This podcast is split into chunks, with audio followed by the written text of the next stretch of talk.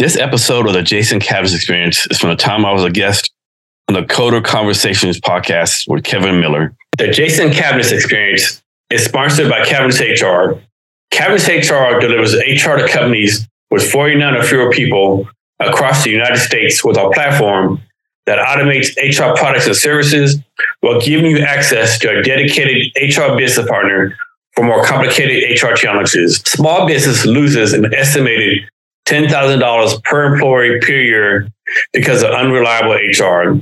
Small business owners are spending an average of 25% of their time on HR, time that would be better spent taking care of their people, their customers, and building their business. Cavness HR saves small business owners time and money on, on their HR.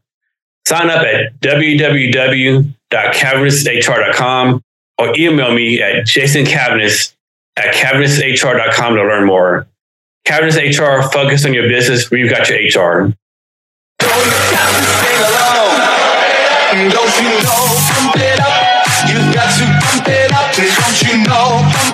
This is the Jason Cavness Experience, hosted by Jason Cavness. Join Jason as he talks to small business owners and startup founders and other interesting people as we gain great insights about business, people, leadership, HR, and how each guest strives to be great every day. Welcome to another episode of Coder Conversations. Today we have Jason Cavness, CEO of Cavness HR and host of the Jason Cavness HR Experience. How's it going, man? Pretty good, Kevin. Thanks for having me. Good to catch up with you again. Yeah, man, definitely glad to have you. Uh, so, what, uh, can, you, can you tell the audience a little bit about yourself? Yeah, you know, it's always hard to do that when you talk about yourself, right? I mean, but it's something you got to get used to do it as an entrepreneur or, maybe you're trying to do something right. So, I'm a, uh, I like to say I'm a tattooed INFJ retired U.S. Army officer. Tattooed because I have like 45 tattoos all over my body. Uh, INFJ because of Myers Briggs. I'm INFJ. Supposedly, there's only one or three percent of us in the world like we like do things differently, and we're like kind of weird. And I spent 25 years in the Army where I retired like back in 2015. Um, I'm a CEO founder of an HR tech startup called Cavness HR. We do HR companies for 49 or fewer people. I'm sure me and Kevin will get into all the tech challenges I've had with that as far as being a, a, non, a non-tech founder. And also, uh, like uh, Kevin said, host a podcast where I talk to interesting people. So like like long form in person podcast. Actually, I have a lot of fun doing that. So how, how did you make the transition from the Army into HR? So I actually did HR in the Army, right? So the, I think the better story is like how I transitioned from the military to startups. So back in 2015, when I retired, back then everyone in the Army said, "No, go to LinkedIn trying to find a job." So I'm on LinkedIn connecting with people, trying to find work, whatever the case may be. This guy named Mark Monroe reached out to me. He said, "Hey, Jason, my name is Mark Monroe. I have a startup called MyFold. We're help military veterans find jobs by doing skills tests and our resumes." Can we meet in person and you tell me how the Army helped you find a job? I sure, one question for you. What the blanks of a startup? Had no clue, no concept what a startup was, right? Like you just can't start a company. That's not allowed. All the companies in the world already exist, right? Know, he laughed. Give me a quick dummies version of startups. And it really intrigued me, right? And I made him really hit it off. So I convinced him let me work for a startup for a couple years. And from there, I learned that most small businesses don't have HR. So just like a slow transition that way. Of course, a lot more details to it. Yeah, but it was very interesting. So yeah, um, what, what, were some of the challenges that you've come across when you started running your own startup? So the challenge is, you know, everyone's to say, everyone's to be nice and like, yes, Jason, I'll buy it. Yes, Jason, I'll do this, you know. But are, are they really going to, right? Are they just being nice because you're a friend or because, you know, even if not your friend, most people don't want to tell you that your idea sucks, right? So how do you get really, how do you really get true feedback, right? And then, you know, on the other end, somebody might give you true feedback, but they're just like a jackass for their right. So it's like it's a balance, you know. You, just got to learn how to listen to people and what they're not saying. To me, I've learned I've learned more from what people don't say to me versus what they say, you know. Um, and it's just it's just challenge, right? I mean, you have all these, you know, these myths out there. The stereotypical founder gets rich in six months, or I get fundraising in less than a year. I mean, that's true if you're like name is Zuckerberg or Musk or maybe Adam Neumann, you know, the guy from WeWork who just raised like $100 million. But for most people, it doesn't work like that. It's a grind. I mean, I know people who like worked in the startup for six years and finally got the first round of funding. It's it's not easy. Not and and, and then the time cost loss, right? Suppose you're making you could have made like eighty thousand a year, right? That's the money you lost too. But not only that, the time you lose, right? Time away from the family because you know it, it's a grind. Yeah, I've heard uh, usually takes like five years or so before uh, new businesses become profitable. Like, how, how did you stay afloat until the profits started coming in? So I'm, I'm very fortunate. Like I said, I retired from the army, and you know have a few bills, but you know, I'll be honest. If I was like a, just a regular Joe person, like had no retirement, there's no way I could do this, right? I mean, there's no way. I can imagine like having a full time job, making good money, and, and doing this and doing this full time, right? I mean, I know people who do it, no more power to them, but I, I don't think I could do it right. That's why I'm very fortunate having like a military pay that can like pay all the bills and still like give me like bootstrap, so to speak.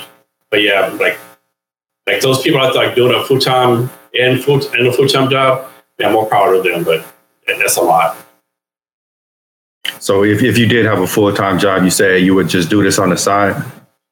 Yeah, I'll probably just do it on the side because that's that's one thing. Like they'll, they'll tell you, you know, keep your full time job doing the side and you get traction and stuff. then most investors was don't, won't even talk to you unless you're doing this full time, right? So how do you transition? And another thing, like if you're doing a business, like some people meet you like meetings on the weekends at 5 p.m. Like, uh, uh is a customer really going to meet with you at 7 p.m. on a Thursday night? Maybe they will, maybe they're wrong, right? And if you have a job, you have to go in the office every day from nine to five and be in a cubicle and people are watching you, like it's gonna be hard for you to like do stuff for your job between nine and five. But this and there's so much advice out there too. This is the thing I talk about too. If you do start a company, you'll get so much advice from people. Some you won't ask for, some you will ask for. And you gotta take all a grain of salt. Because someone might tell you something that was successful with them like two years ago, but there's a different economy, different area, your business might be different. So you have to take everything with a grain of salt. And most people do like, you know, have good intentions. Also be aware there's all a lot of scams out there, right? Who like like feed on like new startup founders and like only want to so they'll say, hey, pay me fifty dollars a month, I'll do this for you, and they do nothing, right? Exactly. So, how, how do you determine whether uh, somebody is actually capable of doing what they say? Like, what are some of the criteria? Yeah, so that's something I, I definitely sucked at at first, right? Another problem I had too, like not a problem, like uh, mistakes I made it would be like some, I, obviously a platform, right? I don't really need this platform right now. Plus, I a sales platform. I don't really need a sales platform right now. But they offer me for like a, a extra, like too much free, 50% reduced cost, whatever the case may be. I can afford this. And then eight months later, I spent all this money and I've never used it. So even though it sounds like a great deal, I basically flush down this money down down the toilet. And there's so many like people out there doing things like like I don't care if it's HR, marketing, sales, product development, Google Analytics. There's literally thousands and thousands of people who are doing something right. And there's really, really no way for you to like do the background check, a deep dive. So sometimes you got to trust your instinct, trust the websites. Hopefully, you know people who can refer you to you. Uh, for, for example, at least once a day, I get a LinkedIn message from somebody in Bangladesh talk about, you know, my SEO is horrible. They want to fix it for me. Hmm. I can't talk for anyone else, but I don't know if I'm gonna like give my SEO up to some random guy in a third world country, right? I mean, I'm sure some people do, and I'm fine with it, but I don't see doing that right. And also, you got I think uh, uh, you have to have a lot of touch points with people too. You gotta, and then again, even you like even you trust someone and you know them, there's no um, there's still a risk that might rip you off, right? Because you never know if someone's too um, nature, so to speak, right? You might see them at every networking event, everyone likes them, and then pay them some money for doing something, they and they ghost you, right? It's, I mean, it's it's not easy. It's a hit and miss. Like, like I gotta say, like I'm not God, so I don't know people's heart or with the line or not.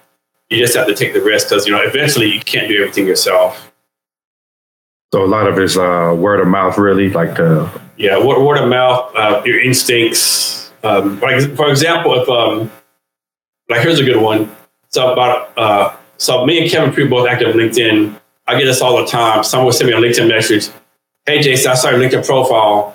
Um, you can do, do you be, you can be doing a better job growing your network. And they'll send me this like like 10 page paragraph on LinkedIn message, like why should let, them take over my LinkedIn profile. and I looked at the profile and they have like 200 connectors, right? Yeah. I have like way, way more than that, right? Like, why am I gonna let you? That doesn't make any sense to me, right? Exactly. So, uh, like speaking of LinkedIn, uh, you say you got twenty thousand followers. How, how, long did it take you to grow to that many followers? So, so I started. I got my account in 2013. So it's definitely been a slow process, right? But before every time I meet someone, I network event, I say, "Do you want to connect on LinkedIn?" Or I, I, like I used to send out a lot of connections. I really don't reset it, send out to many connections now. But, I mean, like, I do have twenty thousand, and, that might seem a lot, but I know people are like way, way more than that. Like those people like almost like a million followers on LinkedIn, right? So I'm very junior. And then I don't know who made up this rule, but suppose the rule is you need to have at least 500 connections on LinkedIn to be like, you know, a known person on LinkedIn, I guess. Who made that rule up? I have no idea. But I always heard that 500 rule. Have you had like any interest in opportunities as a result of being visible on LinkedIn?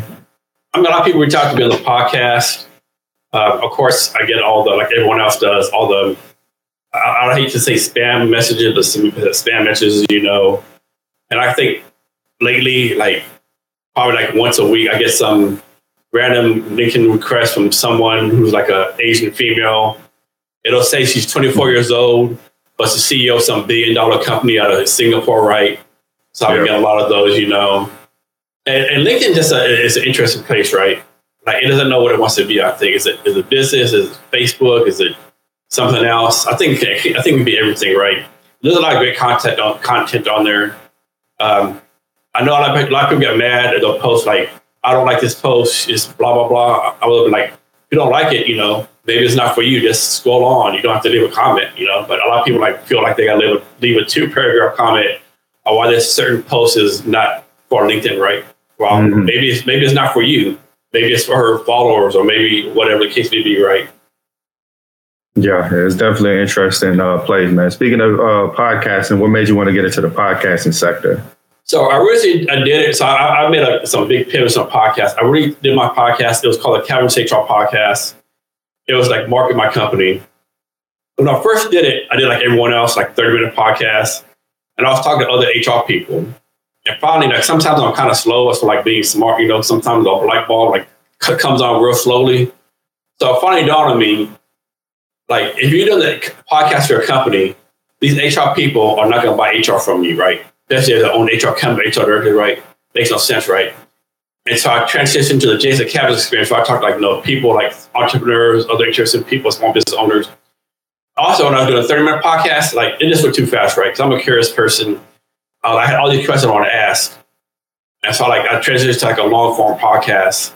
So I could ask questions I want. Like, you know, like I had a, the guy on Saturday uh, Kevin he's a president of a cybersecurity company. If I, if I did a 30 minute, if I would have done a 30 minute podcast, it would just be about his business. But since we did it two and a half hours, I learned that he, that he sailed from Miami, Miami to Italy, that he lived here since 2013 from Germany, that he goes to garden with his kids, you know. So just learning those kind of things, right? More of a deep dive. And and everyone will tell me, Jason, there's no way I could talk for two hours, right? Or three hours, right? There's no way. But every single time we're like finish a three hour podcast, every time they say, Jason, I, I thought, why are you only talking for 30 minutes? I'm like, dude, check your watch. Because no one believes how fast the time goes by, especially like if the people, you know, have a good back and forth, ask the questions, you know. And of course, you know, offer offer bourbon too. So when the guests drink bourbon, that really makes it a whole lot better. They, they really start, you know, just talk talking. So yeah, I noticed uh, you really got your studio set up there. Um, so is most of your podcast done in person now? Yeah, they'll pretty much, they're pretty much all in person. Uh, I try to anyway. And I think like people like, who want to think about starting a podcast, like most people they start they start like a laptop, a, a webcam, like a like a cheap thirty five dollar mic, right? There's no need like to go all out, right? I mean, you, you can do that later on, like you know, get some um, get some listeners, get some downloads for your upgrade. Another thing too, make sure it's something you really want to do. I think the stats show that like for, for every 100 people start a podcast, only five are still doing it after 10 episodes. Because I was like during, during COVID, like millions of people start a podcast for their home, while pretty much none of them are doing podcasts anymore. Um, I think I'll make this, of course, I'll make this number up.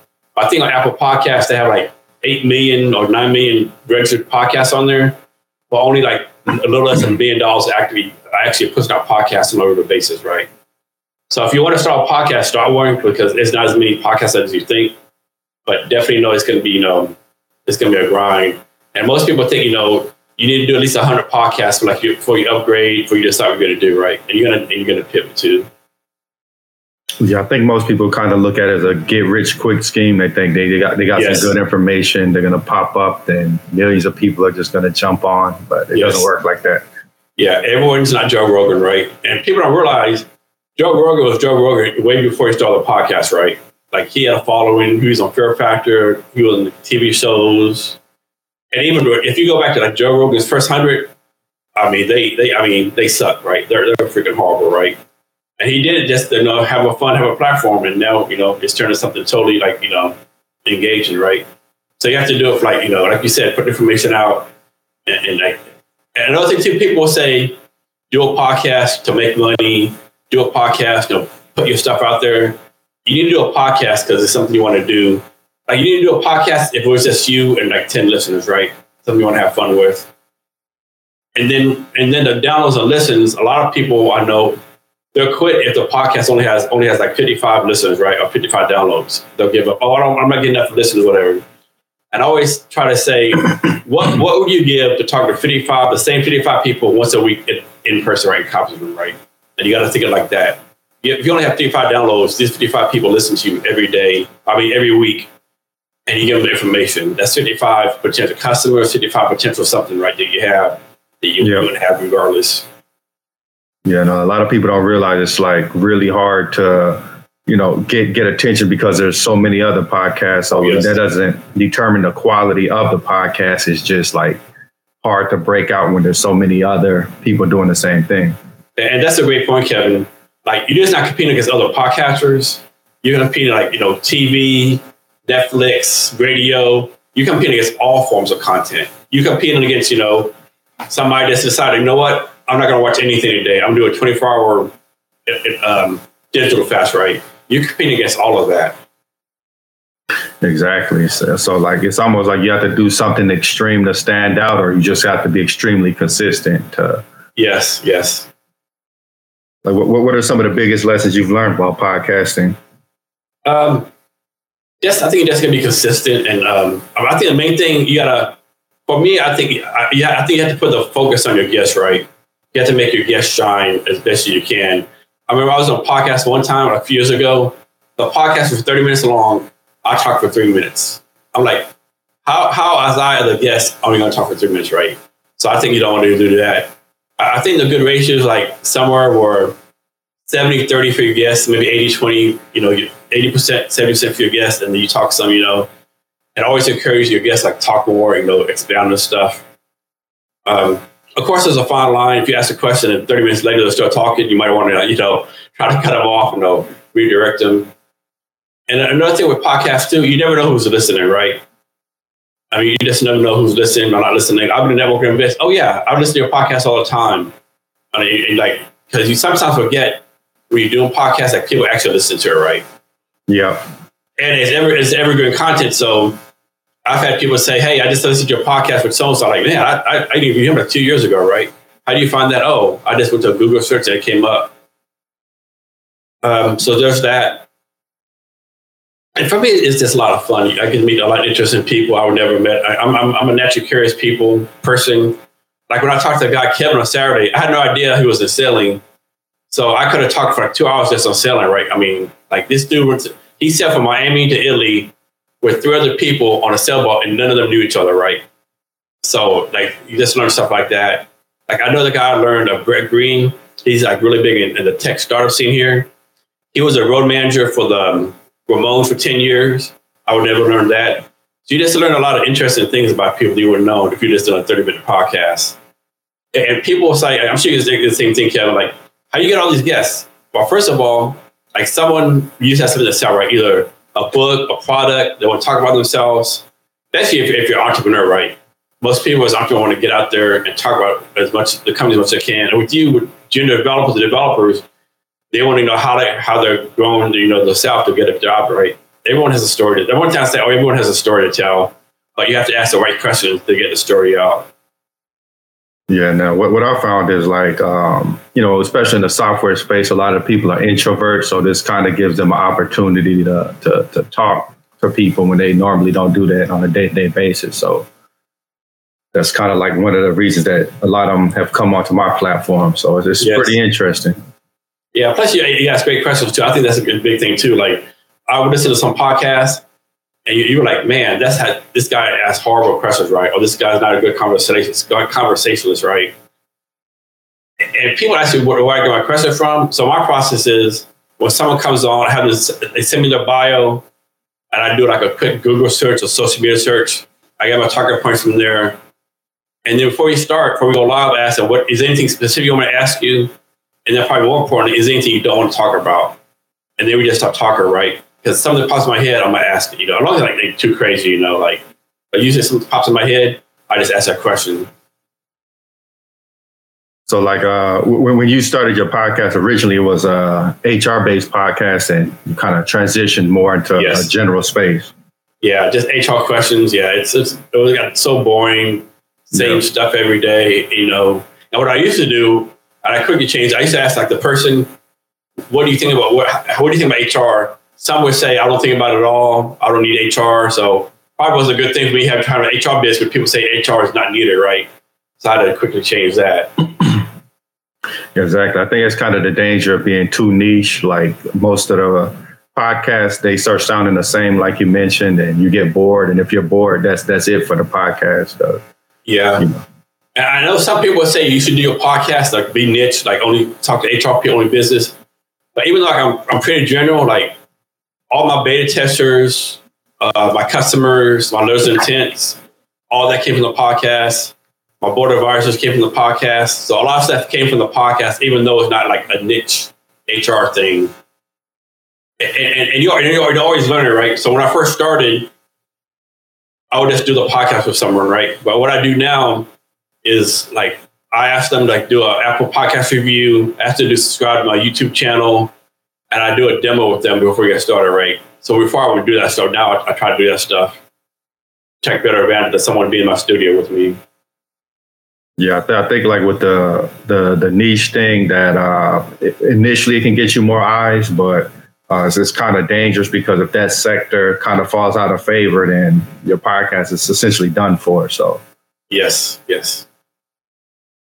So, like, what, what direction are, you planning on taking your podcast in the future? Are you going to pretty much stay in the same uh, alignment, or you going to? Yeah, I think I'm going to stay the same alignment. Um, like, I've done a better job of like pushing out clips, like five, one, 10 minute clips, pushing out on the social media, YouTube, stuff like that. I've done a better job of that. Um, I, I just got to move to a new studio recently, like on March 1st. So I'm doing in person podcast now. Again, that's been real good. Um, upgraded some of my camera equipment. Had a guy, my friend, my Kevin, he set everything up for me, like the wiring, the lights, you know, he does stuff for me. That, so that's a big help. That's a big advantage I have too. So it would just be, it would be like stuff everywhere, right? The angles are correct, all that kind of stuff. So that's good. And I just like, you know, I just like doing it right. It's even if my, like, if I shut down Cavness I would still do, keep on doing the podcast right. Yeah, exactly. I, I, think that's that's the strength of actually loving what you're doing because like when you don't see that you're getting the numbers you expect, uh, if you don't love it, you're just going to end up quitting. So you know, yes, I, I, think it's that consistency that eventually you know you'll start breaking through once more and more people start watching, but you have to kind of stick with it until you get to that point. Yeah, and, and then you always get like little um, little facts that make you think you're doing better, right? Because like I get emails every day from like podcast agencies or people know want to be on the podcast. Last time I checked, I think I have a backlog of 150 people want to be on the podcast. You know, both either in person or with Zoom, right?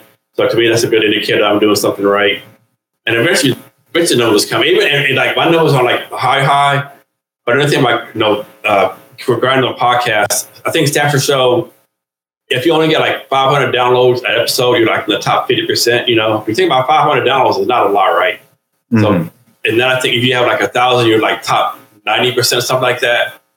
Of course, the Joe Rogan, Tim Ferriss's, and Gary Vee is like the top 0, 0.1% right, millions of views, right?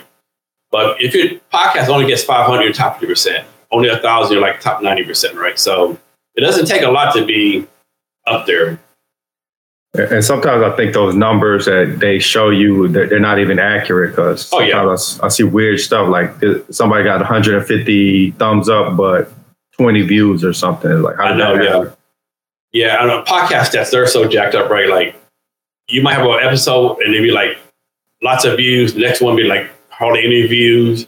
And like, there's all these, like, none of the stats sync up. Stats sync, right? Like, you have Apple, you have YouTube, Spotify like you might have like a we'll say 300 downloads on on, on your on Apple Podcasts, but then we'll say a thousand views on LinkedIn for a clip you put on LinkedIn, right? So how does that all add up, right? To the does a thousand count for your podcast stats? Like I don't know. It's it's it's just confused. Like whenever whenever someone asks me like how many downloads you get, like man, I could give you a number, but I'll probably lie to you, right? Exactly. I think you know the bigger the bigger thing now is just to focus on like like you mentioned the people who's actually reaching out to you, and that's where the real opportunities come from. Not necessarily being like somebody who has the stats of a million watchers, because you know, like you mentioned, uh, those aren't necessarily accurate. I kind of feel like the the gatekeeping is back. Like you know, the big companies they say, okay, we want this, this, this person to be pushed, suppress everybody else. Yeah, another thing I should do, and I got away from when I first started, like really like track numbers and stuff, like almost like not daily, but pretty much week I would go track numbers. Now I do like once in a blue moon, you know, because like first of all, if you're tracking numbers, they're never gonna be high as you want them, right? You're always gonna be disappointed. So, and but then again, you know, it's still good to track numbers like once in a while. I think sort of kind of like if you like, we'll say you have two thousand downloads an episode, and three months later you came back, it's like down to two hundred. Obviously, you're doing something wrong, right? So I do think you have to track it some kind of way or maybe like me, I add everything up and divide it by an episode number, which I know is not accurate, you know, but it's it works for me. Yeah. So don't I don't always worry about numbers too much unless you're like trying to get monetized. And then most podcast podcast advertising, you gotta be like Joe Rogan or Tim Ferriss, you know, because I think you gotta have at least a minimum of ten thousand downloads an episode. And even then, I think if you get ten thousand downloads an episode, you only make like ten bucks off it or something, something insane. Yeah, is it like you know those, those people that's making like fifty million or ten million? That's kind of like a super tiny, yeah, like sector. So like, I, I think podcasts are good for visibility, uh, putting information out, making connections. Like if you need a benefit other than just enjoying podcasting. Like, yeah, and another time do the podcast, I've done this for a while. So like, suppose I have like a two-hour podcast interview with someone. I'll go and I'll go through it and I, I'll take out clips of that person talking, like doing something, some, saying something cool, something nice to make a two minute video of it, I'll repost that like maybe six months later and say, you know, put it on LinkedIn like, hey, at, you know, Kevin Miller talks about how he got into the software development, development right. And what, and what it does, like, he'll get, you know, Kevin will get tagged, and I'll be like, oh man, I forgot about this podcast with Jason. And maybe, just maybe, he might just talk to someone who needs HR. Or maybe, so it keeps you top of mind with those people you talked to before and let you know that, hey, I'm still posting stuff for you. I'm still doing stuff for you, so to speak, right? Exactly. Like, and then plus, I think like even with startups, uh, we we always like have this shoot for the moon philosophy. Like, it has to earn millions of dollars, or it's a failure. Like, why can't it be successful if it earns you a few extra thousand a month? You know? Yes, definitely. So, like, um, what what are some what are some of the more interesting guests that have been on your podcast? Oh man, I have some, I've had some great guests. So, um, Last week I had a guy named Byron Robinson. He ran the 400 meter hurdles in the 2016 Olympics. So that was a great guest. He's in the, in the financial industry now. Uh, I had a guy named Charlie Contugo. I know I said his last name wrong. He's like pretty much like top photographer in Seattle. He has, just, like he used to be a musician. Um, he had, a, he had a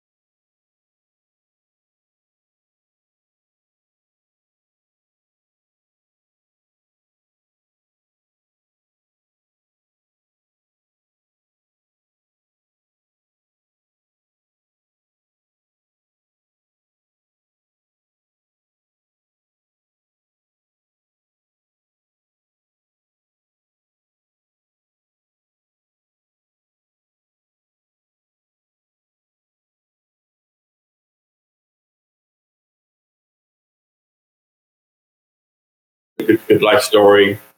One guy, uh, Miguel Ayala out of Denver, he has a, a company that they, they uh, ship satellites into lower lower orbit.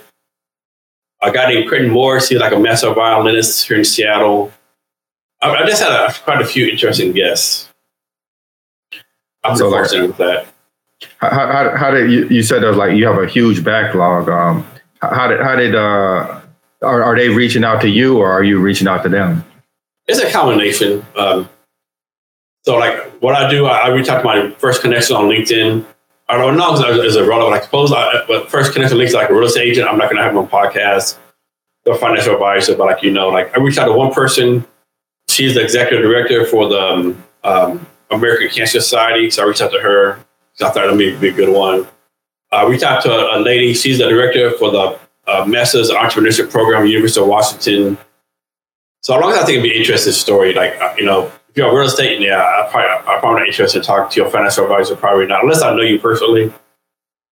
Yeah, and then of course, like for the for the pocket agencies, a lot of like they, they try to you know, talk to coaches. I don't really talk to coaches anymore unless I, I know them. You know, they just you know, this are, yeah. Are are you kind of like trying to avoid people that just want to get on your show and advertise their product? Yeah, I, I am. I mean, like it's and, that, and that's it miss too, right? Because some of them do have stories to tell. Like when I first started, I talked to a lot of coaches, like probably nine percent, like you know, you just tell them like I don't say like use college shares, but it's all about them, what they can do, you know. So I, I try to stay away from them now, which I, of course I can now. I, I can be a little more uh, discerning in what guests I have on now. So I know I know a lot of people are using these AI tools and things of that nature. Are you uh, into the AI, or are you kind of staying away?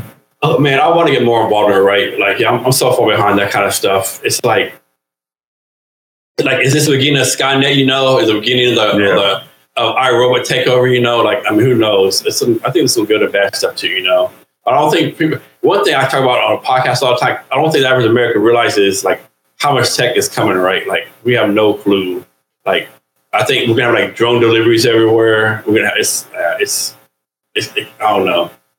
I think it's scary and exciting at the same time. Yeah, it's like something that can immediate like completely revolutionize society, but like you mentioned, it's extremely dangerous if uh, you know something goes wrong. Like yeah. once once this thing gets unleashed on the internet, you can't put it back in the bottle. Yeah, and I'm kind of the same subject.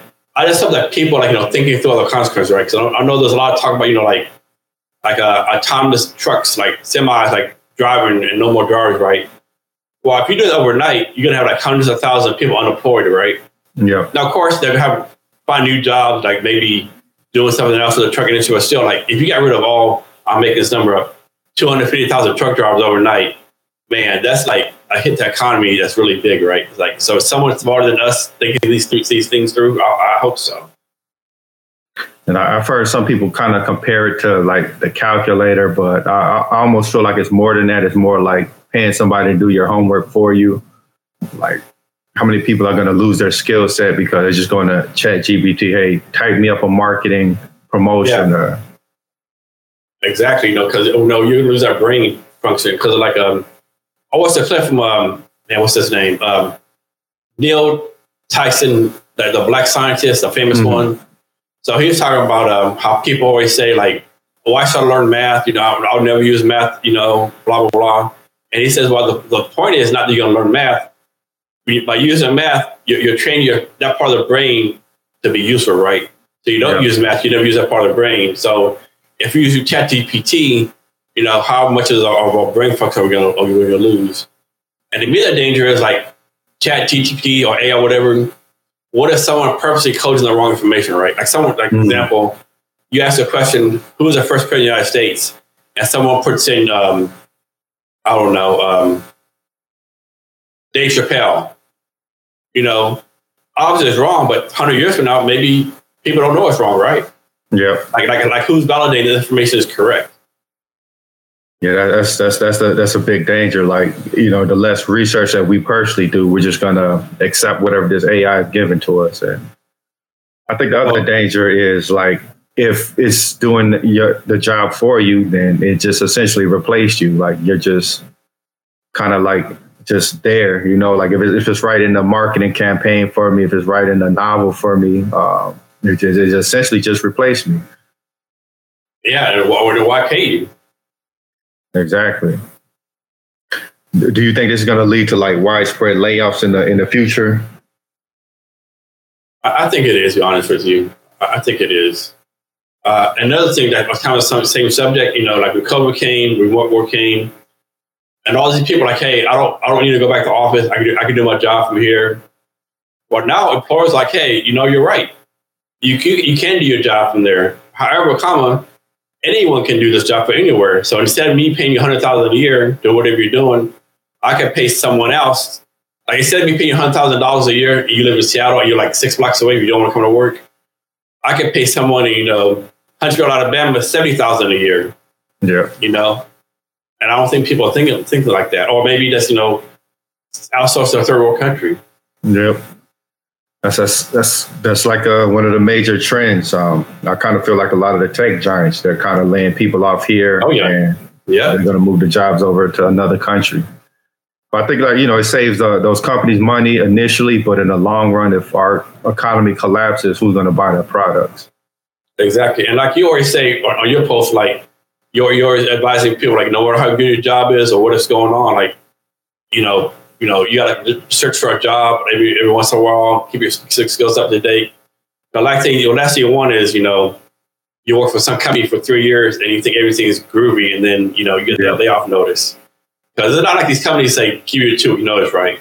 Or, hey, Jason, you know, things are going bad, you might lay off too much, you need to start thinking for a job. No, it's like, hey, Jason, come in here. You're fired or you're laid off, right? And then yeah. you're like, oh shit.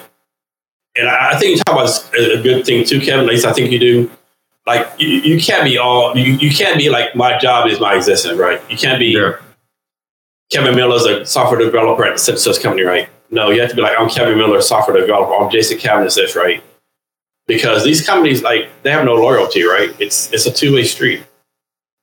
Yeah, but it's not like a, it used to be like somebody that stay at a company for for uh, twenty years, get a pension. Like pensions yeah. are non-existent. Get a go to watch. Yeah, it always makes you laugh when like you're on LinkedIn, someone say, "Oh, so and so left me with no notice, and this is like employees don't work for more."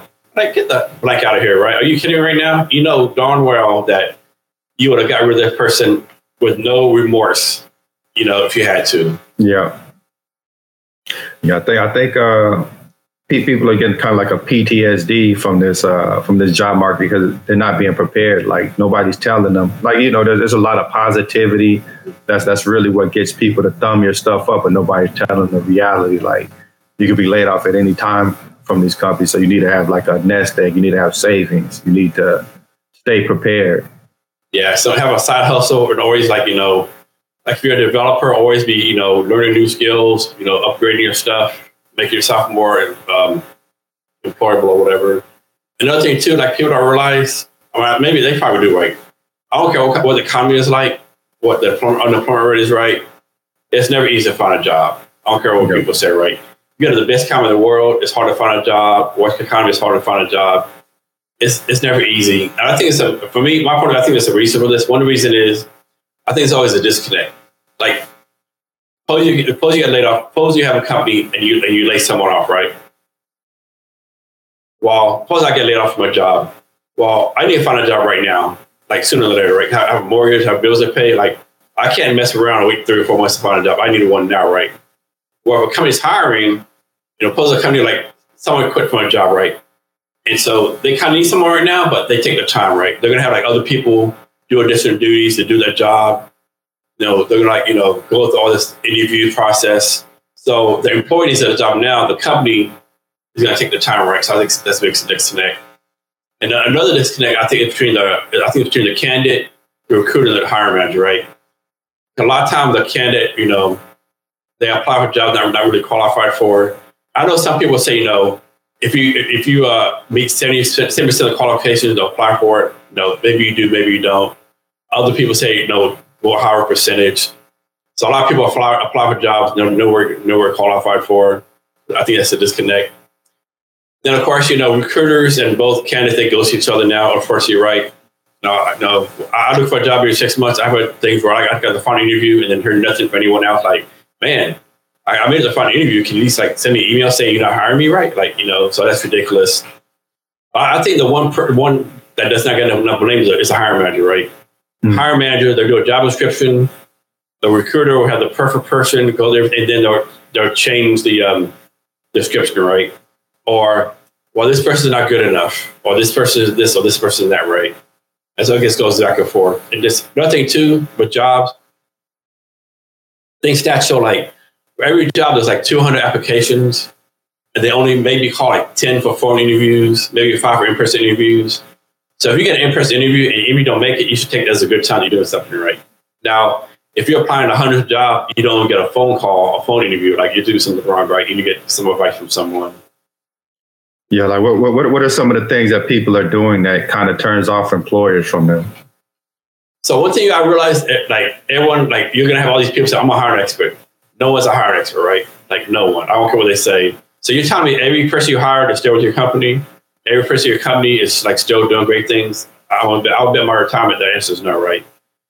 And so, and you really don't know what people want to do. Like I like um like so I'm a startup, so I tell I'll tell people like having a resume and a, and a pitch deck is the same thing. You, you give it 25 people, get 25 different opinions. Only opinion that matters is a is a hiring manager, or recruiter, right? So like I know people like who they only like black and white resumes. I know people like they like creative stuff. I know people like just like different things, right? You never know what someone likes or doesn't like, right? Like for me, no, I'm a military veteran, so when I work jobs, if someone's a veteran, I kind of try to push my head if I could, as long as they're qualified. And something you'll never know. So when I was college, I was president of my student body president of my university. So if I saw someone like student government on there, I'm like, okay, I need to take a closer look because like you know I knew what they had to do, right? And then you know I know some people like don't like this, don't like this, and so now when you get a, read through us, I know people this before you got a network, right? For example, I was a HR director at a local college here for a few years after I got the army. And for like, we had like 200 applications for each job, right? So I would go through them, whatever. But sometimes someone would call me, hey, Jason, hey, have you seen a, a resume from so and so? No, be, oh, it's right here. Okay, I would never, you know, I would never even look for this person to call me, right?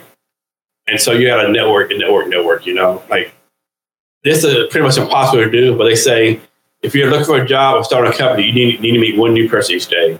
Is that doable? Yeah, maybe it is, maybe it's not right. But yeah, you gotta you gotta put yourself. You can't if you look for a job from like your home computer every day, send out resumes. It's it's gonna be hard for you, I think. But of course, you know, plenty of people find job by doing that. So yeah, yeah, I think everybody got to do something that, that works for them. Um, but like from your experience, how important has it been to like actually go out and meet people and you know kind of shake their hand? Does does that make uh, you stand out? Yeah, I definitely think it makes you stand out because they you know they put a name to the face, name to the resume, right? Uh, you know, you can say like for example, um, Post Amazon is hiring here in Seattle, right? You know, before you put your resume in, of course, Amazon is not a good example, but I use them anyway because Amazon knows from their notoriously hiring like slow. But suppose you see Amazon hiring like a marketing manager. Oh, Amazon hosting a marketing meetup. Let me go, you know, and you meet the person hiring, right? And another thing too, like you always got to follow up and do different things. Like just don't send a resume to the website. You know, find out who the recruiter is. Find out their Twitter handle. Like send them a Twitter message. You know, or Instagram message. Like you got to do things to make yourself stand out. And you know, it's a challenge, right? I mean, we all have lives. You know, you're married, have kids, or you know, whatever case may be, you got to take care of that too. But it's definitely a challenge. Yeah, I think people don't really realize the importance of kind of like learning marketing in different ways because, like you mentioned, you got to make yourself stand out no matter what you do. Like even when we're doing this podcast, like what makes us different from the thousand other people doing the same thing? Yeah, it's, it's definitely a challenge finding a job, regardless, right? And another thing too, like you got you to have some kind of mental toughness, right? Because you're going to hear no probably ninety nine percent of the time, you know. And you, you know, you're gonna be like, you know, man, this is a perfect job for me. I had a great interview I got a good vibe, and then like they go somewhere else, right? And, another thing too, like a lot of people get like depressed or like kind of sad or, or not having to get hired. You know, it's not fair. Well, you got to keep in mind, just maybe, just maybe the other person more qualified than you, right? Or maybe they knew the other person, or you know, there's so many reasons for you not to get hired. You know, you can't take it personal. Yeah, that, that, that is interesting. Like you, you never know why your resume got rejected. You could be a great candidate, everything checked off, but like you mentioned, they simply knew the person, and that's who they went with. Right. Yeah, I mean, it could it could be anything, any number of reasons, right? You know, and of course, someone might be illegal, some might be just no personal preference. You know, I mean, I don't know. Yeah, I think uh, you know a lot of people aren't being prepared for the reality of the job market. That's why they're finding it so hard. Like they kind of, you know, in order for like a boot camp, a coding boot camp to get people, they have to almost promise you a job. Like, hey, come here, pay twenty thousand, we can get you a coding job. But the reality is, probably got to put in hundreds of uh, applications and oh, all yeah. that kind of stuff. Especially for junior developers, and it's really bad in Seattle, right? There's like there's all these coding academies up here, boot camps, and all of them like you know pay this X amount of money, and we get you a six figure job. But it's, yeah, it's, it doesn't work like that, you know. I mean, like, do, do you kind of foresee like uh, politicians cracking down on these boot camps if they're making those kind of claims? They, they need to, to be honest with you, right? I mean, like I, I said, like there's a boot camp in like every city now. You know, like anyone can start one. I'm, I'm sure some are really good, you know, but and then like if you have a boot camp, like how do you certify your instructors, right? Are you just hiring someone who's been a developer for like two years, right? Or you actually hiring someone who's like used to be a, a VP of engineering at a big company, right? Like who's teaching these people? Like who's doing all that stuff? Yeah, sometimes from what I've seen, it's like uh, sometimes the people that's teaching the boot camp is like graduates. Like, oh yeah, he did a good job. Let's hire him on. Yeah, I've seen I've seen that here in Seattle. I can't think of the name, but like someone like they were like top of class, they would become like a graduate assistant. You know, get paid a little bit of money, and basically like a teacher's assistant, like what they do in college. You know, I've, I've seen a lot of that, which can yeah. be good, I guess. You know, but I don't know. Yeah, I mean, uh, the software industry is uh, it's interesting. Um, like it's taking a tumble now, but everything kind of goes in a cycle. Um, you know, it's going to ramp up again, but like in, in the next year or so, um, I think it's going to be really tough. So what, what's your take on this, Kevin? It's like a lot of developers now. They're like they used, they used to had a bachelor degree in something else, or you know, a PhD in something, master in something, or they spent five years at you know a plumber or five years as a salesperson and then they want to be a developer. Do you think it's because they think it's easy money? Oh, I'll, I'll just learn this. And I, I learned this. I can learn development in six months and make all this money, right? Yeah, they. I think the, the big thing about software development is like to an extent there's not the academic gatekeeping where it's like okay you got to have a master's and you got to come from the right school. Like if you could do the job, you could get get paid. But a lot of people don't realize that it's not easy to do that to to get skilled to the extent where a company wants to pay you six figures. Like it's like the, the what, really gets you paid is okay. Say for example, um, you have this big company, uh, you have a multi-million, you know, multi-million dollar a day uh, product. You know, if something goes wrong, you're paying me to be able to fix it quickly because the longer it's down, the more money you lose. Like there, there, there's a lot of pressure there as well. Um, but I, I, think you know the like you, like we mentioned, there's the boot camps. There's all these other entities. They profit off of like getting more candidates, more bodies in their schools. So they got to kind of sell sell the dream that hey, you you come here two months, two months in, then you'll come out with a hundred k job. Which I mean, that may have been true like five years ago when there was like an intense demand for developers but there's not enough supply. But you know, like economics always levels out. So now there's more supply than there is demand, and you're not going to just come in here getting like six figures. Yes, and Kevin, are you seeing this? Tell me if, if I'm wrong, but it seems like a lot of developers, especially junior developers, have this attitude like you know, a company needs to give a chance for me, right? A company needs to pay me six figures, and then they'll train me how to do this job in three months, right?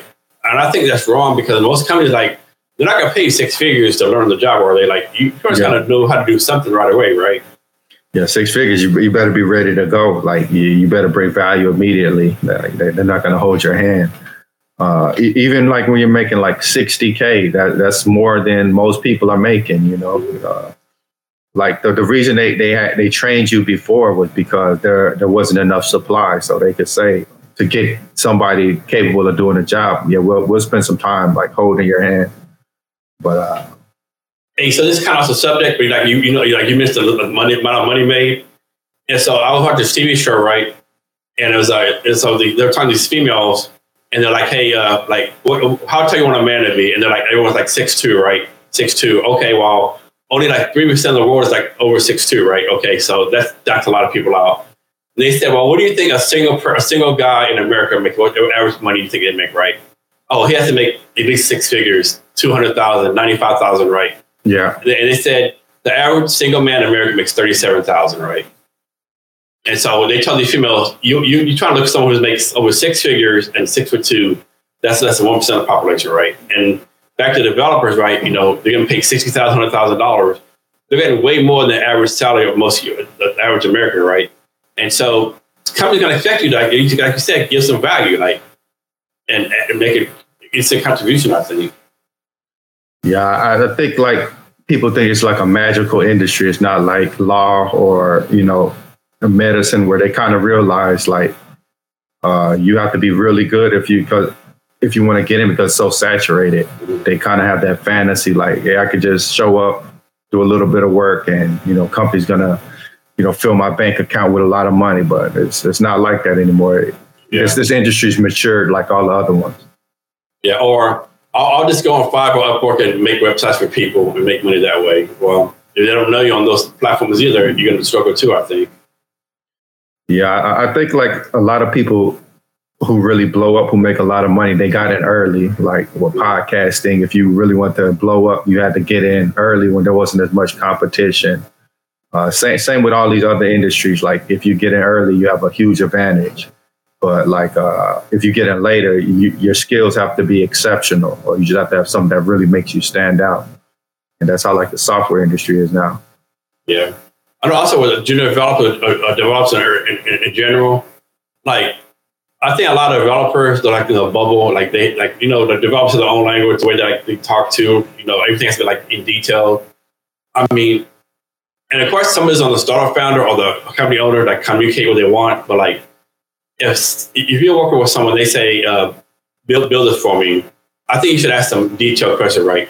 Like you said, build this door for you. Example, like where do you want the handle at? Where do you want the thickness at, right? Because most people mm-hmm. like, I know me, I'm, I'm guilty of this. When I want someone to build something, I'll say like, build this, look like this. A lot of non-tech founders lack the skill to communicate properly to developers, right? And I, I think developers have a part in fixing it. Also, like non-tech founders have a way to fix that too. I think. Yeah, I think uh, the communication is important, and uh, be like if, if you're an employee, like being proactive, that's really how you get promotions. Like you're, you're not waiting for your boss or manager to say, "Hey, do this, do this, do this." You're asking like, "Hey, is this good? Is this what you wanted? Okay, what what should I do next?" Like, like uh, a lot a lot of people are kind of passive in the in the workplace. It's just always waiting, waiting, waiting, waiting for somebody to give them work, waiting for somebody to tell them what to do. But to, to be in a leadership position, that's where you have to be like more proactive. And it's not difficult to make yourself stand out, right? Because I'm, I'm, making this number up, and, and, and, I think this is now like for all time in the past, and that that's not for developers like you know HR people, marketers, anyone in general, right?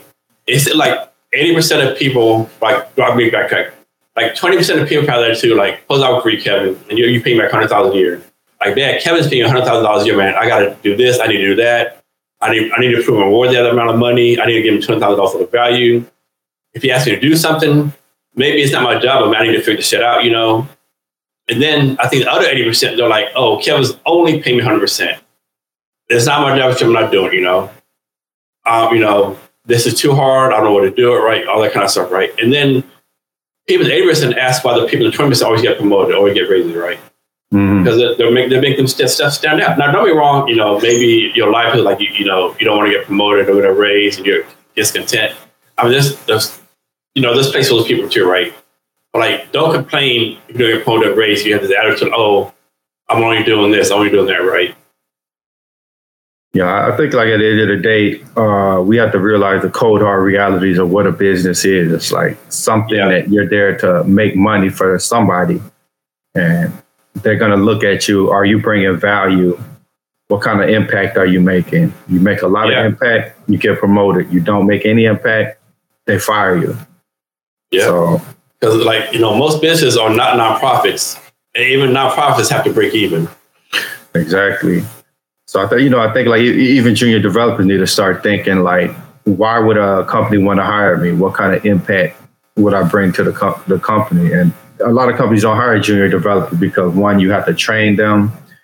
Two, it might be months before you know they get up to speed, and three, by the time they're up to speed and they start making contributions, they're already like looking for another job. So it's like I'm not gonna the companies are thinking I'm not gonna train the next company's mid-level developer. I know that's a big risk. You know, companies have to take. You know, and they don't want to take that big risk. Exactly. So, so, so now, like as a junior, you almost have to come in as a, a mid-level, somebody who's just ready to go.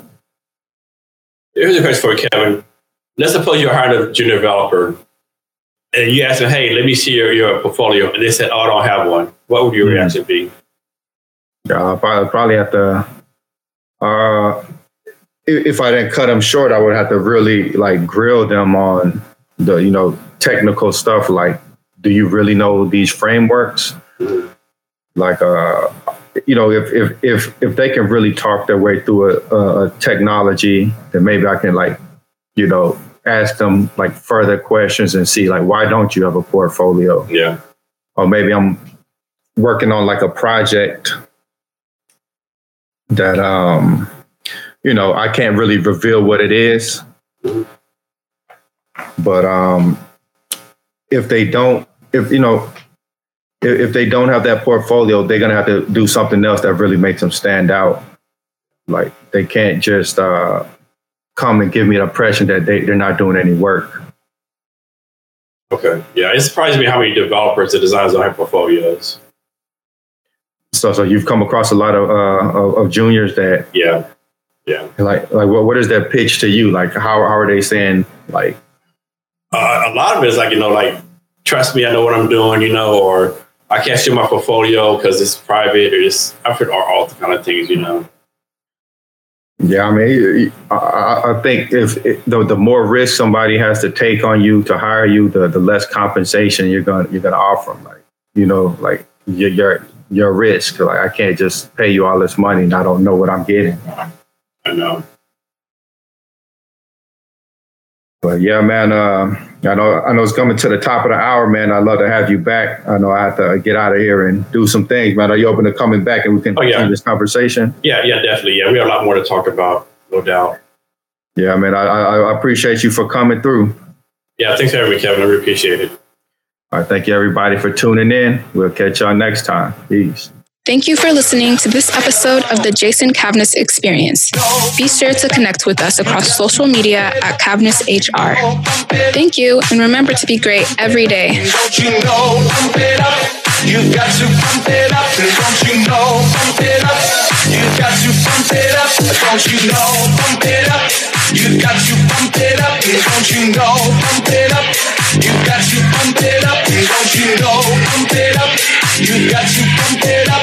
Don't you know, pump it up. You got to pump it up.